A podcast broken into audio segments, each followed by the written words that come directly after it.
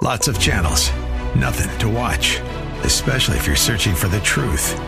It's time to interrupt your regularly scheduled programs with something actually worth watching. Salem News Channel. Straightforward, unfiltered, with in depth insight and analysis from the greatest collection of conservative minds like Hugh Hewitt, Mike Gallagher, Sebastian Gorka, and more. Find truth. Watch 24 7 on snc.tv and on Local Now, Channel 525.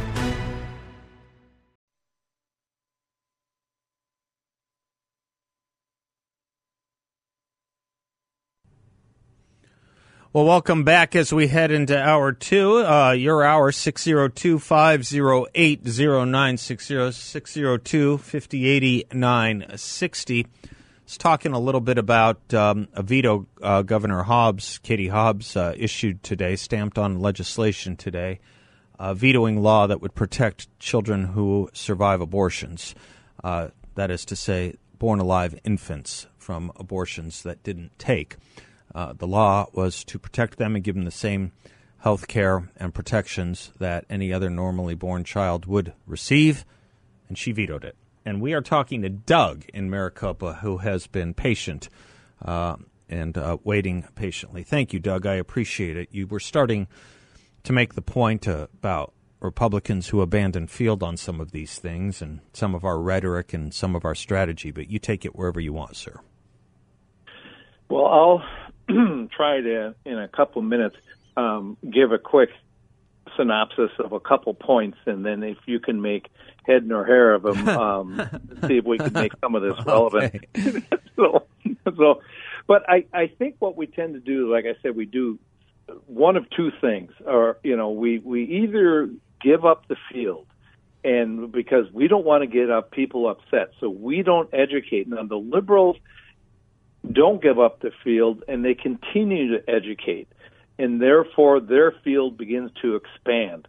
If they lose, they keep the rhetoric up. If they win, they keep the rhetoric up. Mm. And they slowly convert. They'll make fun of, they'll taunt, they'll, they'll never back down. The rhetoric continues.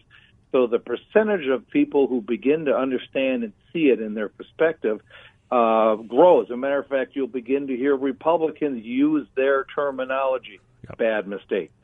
And um, or we, if we have a slight victory, we go way so far, like the law to have capital punishment for women who have abortion, that we just lose because we haven't won the field when in rhetoric.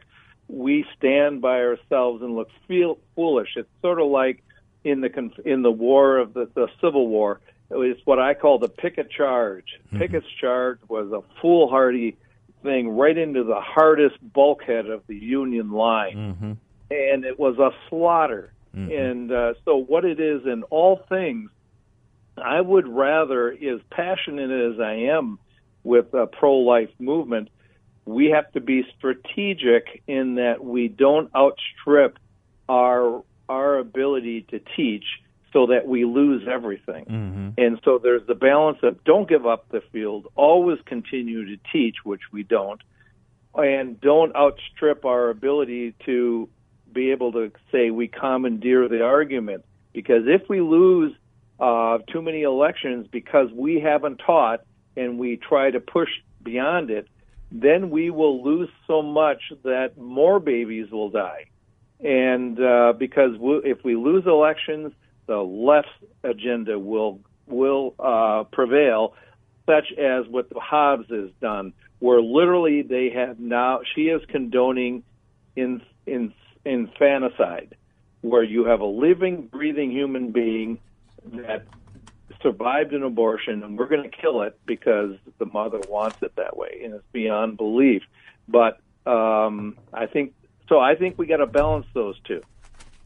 I've never understood how you can have a country of two opposing parties where one party too often unilaterally and preemptively surrenders talking points, if not even adopts the yeah. talking points of the opposition. Yeah. There's no opposition in in that in the book I co-wrote called American Greatness there's a chapter, I call it Conservative Stockholm Syndrome. uh, where we somehow feel captive to we, we, we as captives somehow feel indebted to captives feel indebted to those who have taken us captive based on Mm-hmm. you know whether it's the Patty Hearst incident or the Swedish bank robbery that gave Stockholm syndrome its name we, we it, there, there's there's there's about five five ways I identified in where you can see this, um, and you can see it taking places. You can see it when Republican candidates or office holders or conservative scholars or journalists seek recognition from liberal institutions or from mainstream media hosts.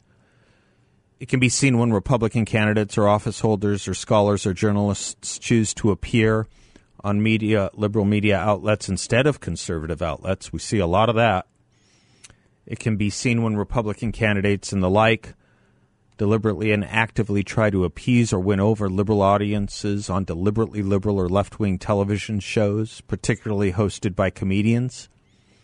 And you can see it when candidates and scholars condemn fellow candidates or scholars who are conservative in front of or to the left. You know who doesn't have a Stockholm syndrome problem? The left. Democrats. Democrats don't have a Stockholm syndrome. The Kennedy name is back in the news big time because Robert Kennedy Jr. has announced a bid for the presidency. How many how many Democrats mollycoddled and protected Ted Kennedy? Not over just his sexual escapades, but over manslaughter. How many of them condemned Robert Byrd as a member of the KKK? How many of them defended the depredations of Bill Clinton and Hillary Clinton? How many of them covered up the race baiting comments of Maxine Waters, or for that matter, even Nancy Pelosi? They don't have that problem over there. Right. They don't. We do. And we have it on individuals and we have it on issues. There is nothing to be afraid of in this fight, Doug. Not on this issue, not on most. We can have our differences. But our differences shouldn't be the embracement of the liberal position so much so that even though we may disagree, we refuse to say anything about it, or if asked about it, we concede the liberal position. That's not teaching. That's campaigning for the other side. Yeah, yeah, it, it, it is. Seth. You said it so well. I mean, honest to God, like I said, if if liberals win, they continue the rhetoric and they continue the argument. And if they lose, they never leave the field. They continue to win uh, and push, push, push. And I think that's what we need to do. I've seen so many people wilt because, you know, I, I, I am always shocked continually shocked because I assume there's so many people so much smarter than I am. What am I but a pigment pigment pusher, a painter, an artist, you know? and and they get on camera and and and we should know the liberal argument better than they do. So why they always look like they're some pencil neck geek who's been shocked they answer this they ask this question about abortion. You know why do why do republicans want to you know deny women who've been raped abortion? Yeah. and the question should be first of all turn it around. First of all that's a lie. We do not. But let me ask you this. Turn it around. Turn it around. Turn it around. Turn it around it's like they're brain dead and they have a first grade mentality and they can't think.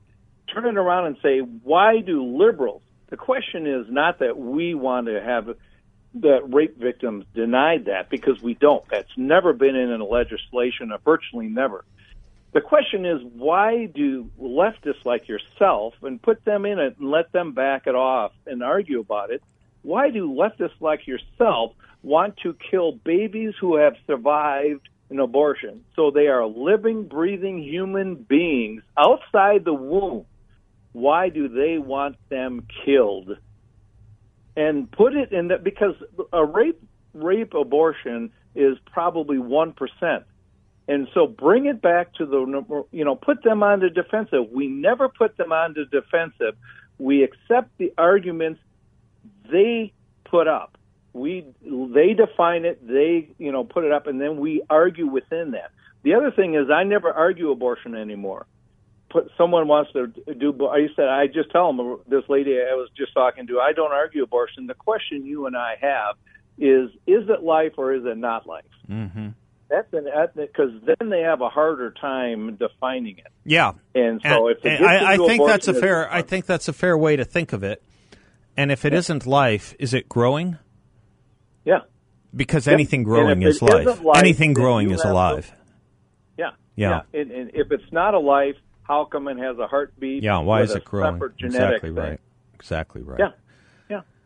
Turn the argument. Far more late-term abortions, which almost every Democrat supports, far more than any abortions that come out of the awful circumstances of rape and incest. Far more. Far more. Yeah. Anyway, Doug, bless you. Thank you. Thank you, you very bet. much. I'm Seth Leibsohn, 602 508 0960. We'll be right back.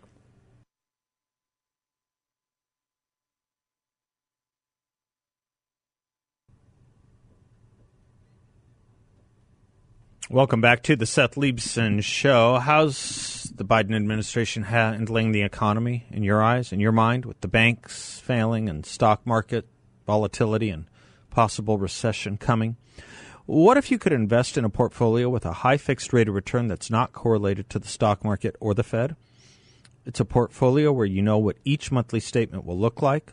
You can turn your monthly income on or off. You can compound it whatever you like. No loss of principal if you need your money back at any time. There are no fees. This is a secure collateralized portfolio that delivers a high fixed interest rate. I want you to talk to my friends at Y Refy. They're based here locally. I know them well. They're trustworthy and honest. You won't get a sales pitch. Y Refy is a due diligence approved firm, and you can run up to a 10.25% rate of return. That's right, a 10 6.25% fixed rate of return. Check them out at investyrefy.com. That's invest, the letter Y, then refy.com, or call them at 888 YREFI 34. That's investyrefy.com, or give them a ring at 888 YREFI 34 and let them know I sent you. This is circul- circulating uh, everywhere. A uh, ProPublica story which is uh, a government endowed story, by the way. ProPublica is a publicly funded enterprise. That's a hit job on Clarence Thomas. And it's saying um, that Clarence Thomas has a super rich friend. And uh, that super rich friend, GOP donor Harlan Crow, invites Thomas on luxury vacations from time to time at his private resort and sprawling ranch and the all male retreat up in California and on his super yacht. All the adjectives strongly suggestive that it's all very upscale and that these vacations virtually happen virtually every year. David Harsanyi has a good takedown of it. There indeed are a lot of incriminating pictures in the piece even a shot of a signed book, as Harsanyi puts it, because people who do furtive, illegal, corrupt stuff always wear commemorative, custom made polo shirts of their trips and take lots of snapshots, right? Evidence indeed. The internet has exploded with comments from the usual suspects, mischaracterizing the trips as bribes, though everything reported by ProPublica is completely legal and unrelated to Thomas's work on the court. Thomas's sin is not caring what the media or elites think of him, of course. His mortal sins are practicing and believing in originalism and bucking the racial left. It's the only reason the Washington Post keeps publishing deep dives into his wife's completely legal political activism. Clarence Thomas has zero legal obligation to disclose where he goes on vacation to journalists or anywhere else, whether they are luxury trips or not. The idea that Thomas is secretly engaging in these activities because he fails to provide the editors at the New York Times or ProPublica or anywhere itinerary, itinerary is beyond preposterous. The only even debatable part of the disclosures would be his failure to report private flights as transportation expenses. But a genuine piece of journalism would have investigated the practices of all justices on this front, don't you think? But the idea, as one quote unquote expert claims in the piece, that spending time on a friend's yacht should be reported as transportation rather than vacation is nonsensical. While the purpose of ProPublica's piece is to frame all this as unethical, it offers not a single substantive instance of anything remotely approaching a conflict of interest. No case involving Harlan Crow or Crow has ever reached the Supreme Court, and there are no examples of Thomas having changed his positions to accommodate anyone. ProPublica takes an embarrassing stab at making this contention by noting that Thomas's criticism of an old Chevron related case means that he's adopted a concept newly popular on the right that would limit government regulation. Yes, limiting government regulation is a wholly newfangled idea within Federalist Society circles. Pulitzers should be on the way. But of course, leftists can't believe anyone has a good faith position in opposition to their own. A person can either be bought by nefarious moneymen, misled by nefarious moneymen, or be nefarious themselves. Those are the choices to the left. You want to write about Thomas's vacations? Fine. Supreme Court justice is a public figure. The real story here is a boring one. Then again, the decades long smearing of Thomas is unprecedented in modern American history. And with renewed efforts to delegitimize any court bound to constitutional limits, which is what all this is really about, it's only going to get worse, folks. It's only going to get worse. A bit of that was the topic of my monologue. If you missed it in the first hour, you can check and get all those things at 960thepatriot.com for free. By the way, I guess I should make a bit of a public service announcement. I got about the 1000th email last night asking what that song is at the end of every hour. People try and get it and search for it and can't find it. I guess they like it. It's an earworm or just keeps ringing in their head.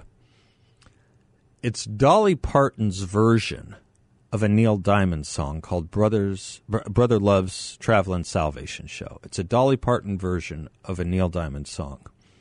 Brother Love's Traveling Salvation Show. That's what it is. I don't know if she ever recorded it. We got it from a live performance, I think, didn't we, off YouTube or something like that, or whatever video service we use. So, for those of you that keep asking, what is that? And I get a lot of it. I love getting questions about our music. But as a preemptive effort to help solve the question or give the answer before it's asked, that's what it is. Brother Love's Traveling Salvation Show. And it's, uh, some people say it's a they misinterpret it as a mockery of circuit riders. It's not. Or small churches. It's not. It's a celebration of them. In fact, if you watch the video of Dolly Parton introducing the song, that's her explanation of the kind of town she grew up in, the kind of church she grew up in, the kind of um, revival she grew up in. And she kind of puts it together with a bunch of other great gospel type songs.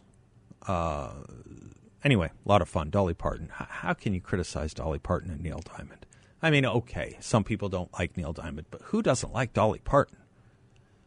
Sonny and Cher do a version of it too, and I'm not going to play it because um, my producer Bill uh, will stop working with me if I ever do anything with Sonny and Cher. That's why we don't play very much Sonny and Cher, except on Groundhog Day. He gives me he gives me a little permission on Groundhog Day.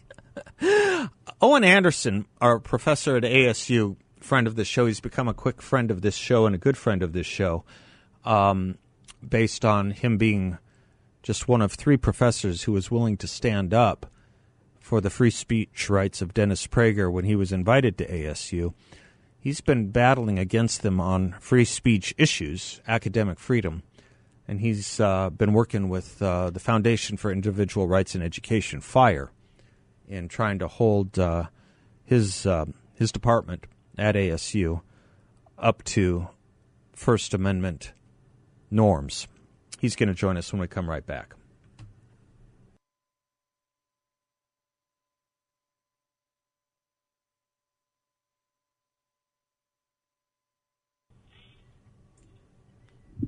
Welcome back to the Seth Leibsohn Show. It's a delight to welcome back to the show. Um, I was going to say an old friend. He's a good friend, and he's a new friend. Uh, friendship forged in uh, in in the academic, intellectual, and political battles we find ourselves in. He is Dr. Owen Anderson, a professor at the School of Humanities at ASU, the School of Humanities, Arts, and Cultural Studies. Amongst his books are the Declaration of Independence and God and the Natural Moral Law. Professor Anderson, welcome back to the show. Thanks for being with us.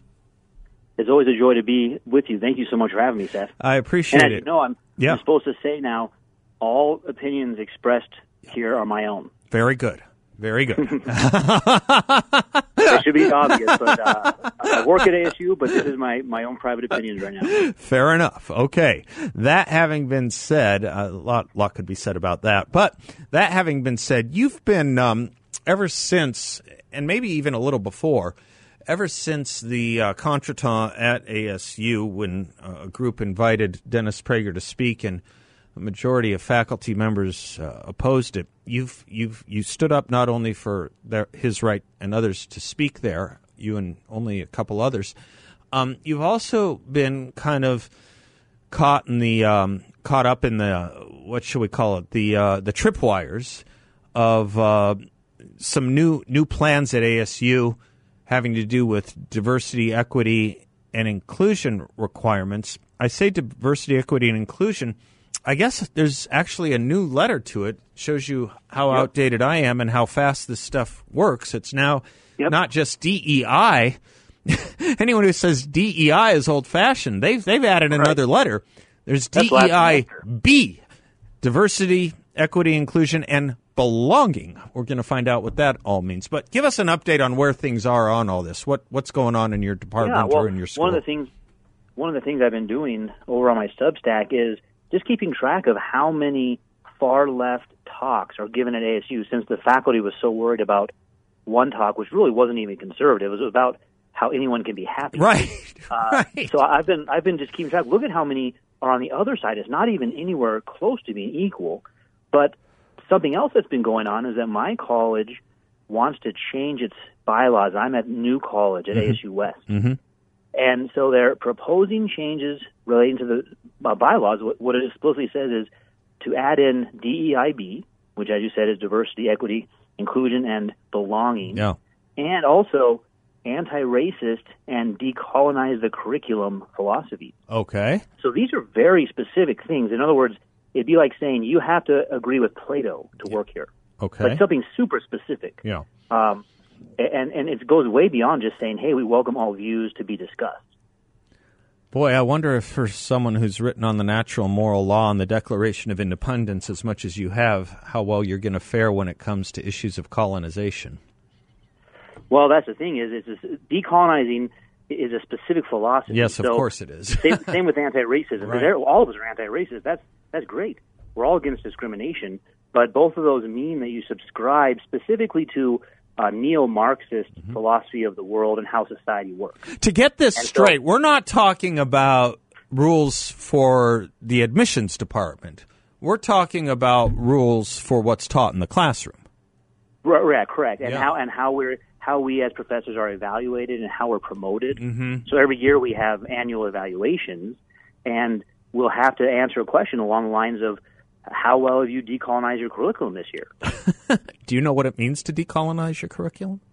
Well, the thing is, you know, this relates really well to what you said at the top of the hour, or, or the beginning of your show, I should Yeah. say, uh, about meaninglessness. Yes, yes. the And I think there you were talking about Yeah. diversity, Yeah. and, and yeah, you know what?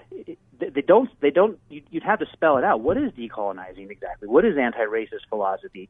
Now, when you look into the books and thinkers that are promoting it right now, again, you'll find out that that's just neo-Marxist philosophy about race and class conflict. I want to. I want to so get I- into all of this. This is a good setup. There's a short segment. We have a longer one coming up. Let me, if if that's okay with you, I'm going to take this quick Absolutely. commercial break, uh, Professor Anderson, and uh, we'll come back on all of this. And I also am going to need you to summon all your training in uh, history and philosophy to explain to me what this new letter uh, in the acronym of DEIB this belonging means. I'm going to need you to explain that to uh, Yep. to me. I'm, I'm I, I was just catching up on what DEI meant. Now I have to understand what belonging means too. Professor Owen Anderson, he'll he'll be right back with us. Check out his uh, Substack uh, columns or follow him on Twitter. Great, just great, informative stuff, and and a, a, a real breath of fresh air and fresh thinking in the academy. Uh, DrOwenAnderson.substack.com. He and I will be right back.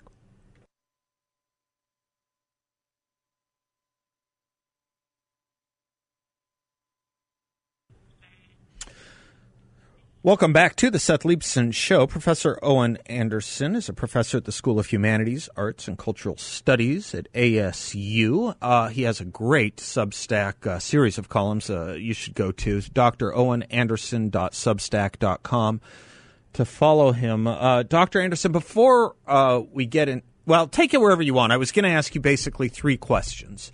How um, how the new rules on diversity, equity, inclusion, and belonging are to apply? Is there anything to be done about it?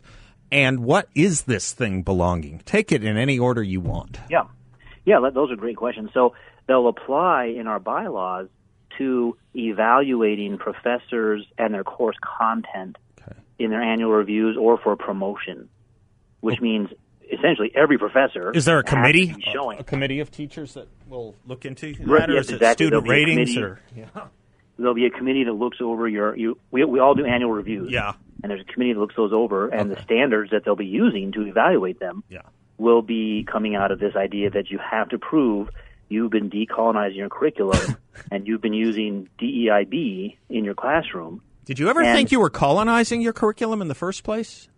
Well, no, the Uh, thing okay. is, uh, I mean, I, I I would be happy to to argue. I'm probably top three philosophers at ASU Yeah. that offer world philosophies. I mean, I cover every philosophy Yeah. I can. I I love studying uh, the world's philosophy, so I'm not limiting myself to to like modern England or something. Yes. Um, but so that that's where this is curious, and that's why it connects up with what you said about meaninglessness. What exactly is this supposed to capture? What are we what are we decolonizing? So if you read those philosophies, what they're talking about is not just just an economic system. It is that, but it's also the religious system, and so it's usually mainly aimed at things like uh, Christianity, Mm-hmm.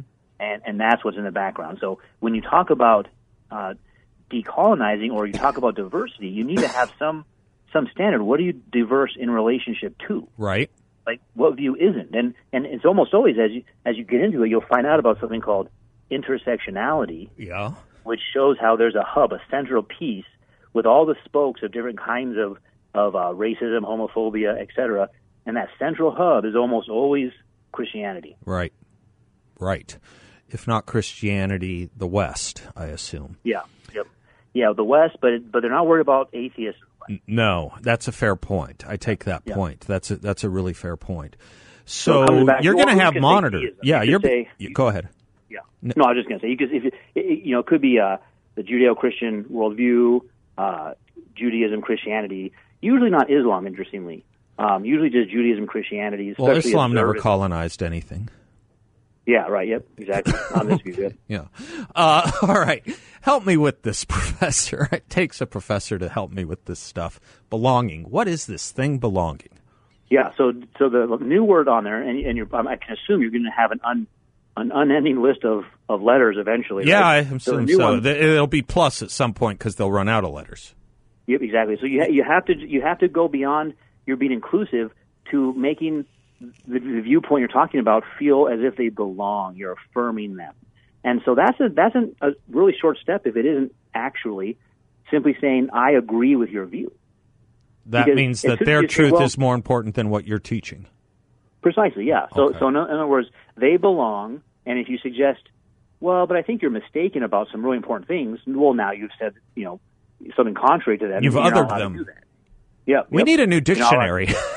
we need a, Well- yeah. Okay. that's exactly what happens. Is, is yeah, these words come to have new meaning and um, and, and inside meanings. Because look, ASU is already we we have these three values, and one of them is access, and we already provide great access, and and it's already illegal at the federal and state level to discriminate. Of course. You can't discriminate on race, gender, religion, ideology. That's already illegal. So the question is, what are these these letters adding to that? Right. And the the only answer is, well, they're requiring you to believe some additional things from neo-Marxism. Yes, of course. And it sounds like it's kind of some kind of academic oversight committee that has the reekings of something called McCarthyism, if you ask me. It sounds like. Well, that's what'll happen. Yeah. Yeah, is it is a, a kind of or, or a sort of like a French Revolutionary uh, Council of Twelve that will Yes. look and decide who who counts and who doesn't count Yes, as that's actually revolutionary. That's right. That's right. Now, uh, uh, is this the kind of thing that an organization like FIRE, Foundation for Individual Rights and Education, can get involved in or help you with? Yeah. Or- okay. Yeah, oh yeah, absolutely. I'm gonna. I've been in touch with them. They've been extremely helpful, and I'll I'll keep you updated as as you know they they write letter about this saying you know this is contrary to academic or intellectual freedom that the university is supposed to represent. Um, we're not supposed to require belief commitments. It's it's certainly fine to say you have to agree that discrimination is wrong. Absolutely, that's as I said, federal Who doesn't? Yeah. But to go beyond that in this, you're you're asking to subscribe to something. And I think, I mean, I think this is what we saw in that recent uh, school board meeting in Washington Elementary School, District, Right. Right. where I think the board member said the quiet words out loud. Yeah. That's right. and and and what we really saw was, you know, Christians aren't welcome. Don't apply to work here. Well, I, I would imagine that that would have a spec- uh, an especial uh, concern for someone as yourself, right? I mean, uh, y- Yeah. y- you affiliate with seminaries as well, Yep. and and I would assume that you, like any professor I've ever known, who sometimes assigns some of their own writings to the class. I mean, they signed up for your class; they're taking your class. I assume some of your writings are pertinent.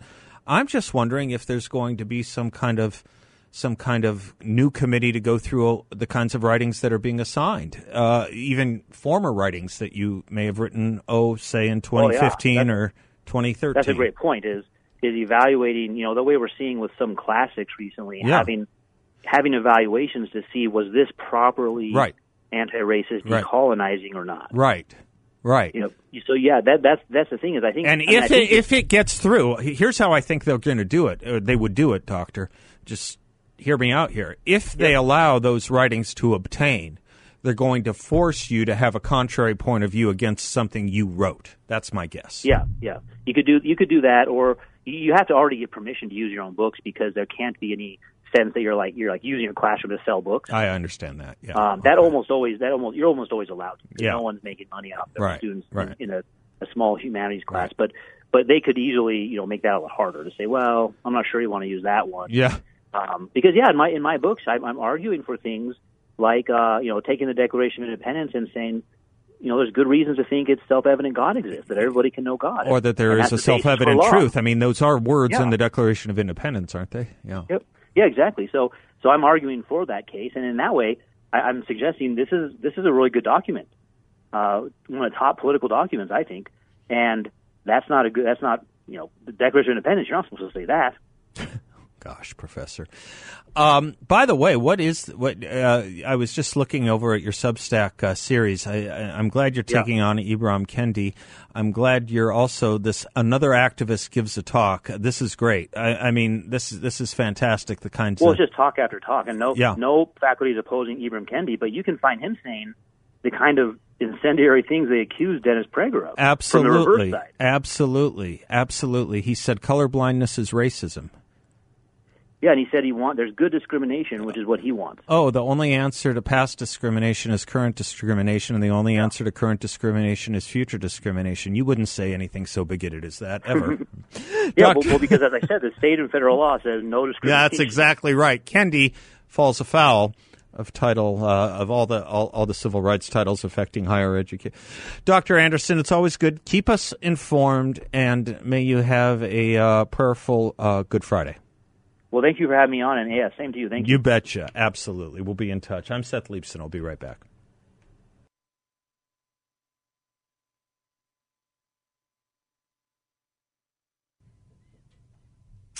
I think it's true what Herman Melville says in Moby Dick that the universal thump does get passed around. The universal thump gets passed around. We'll all we'll all take a hit at some point in our lives, sometimes a few.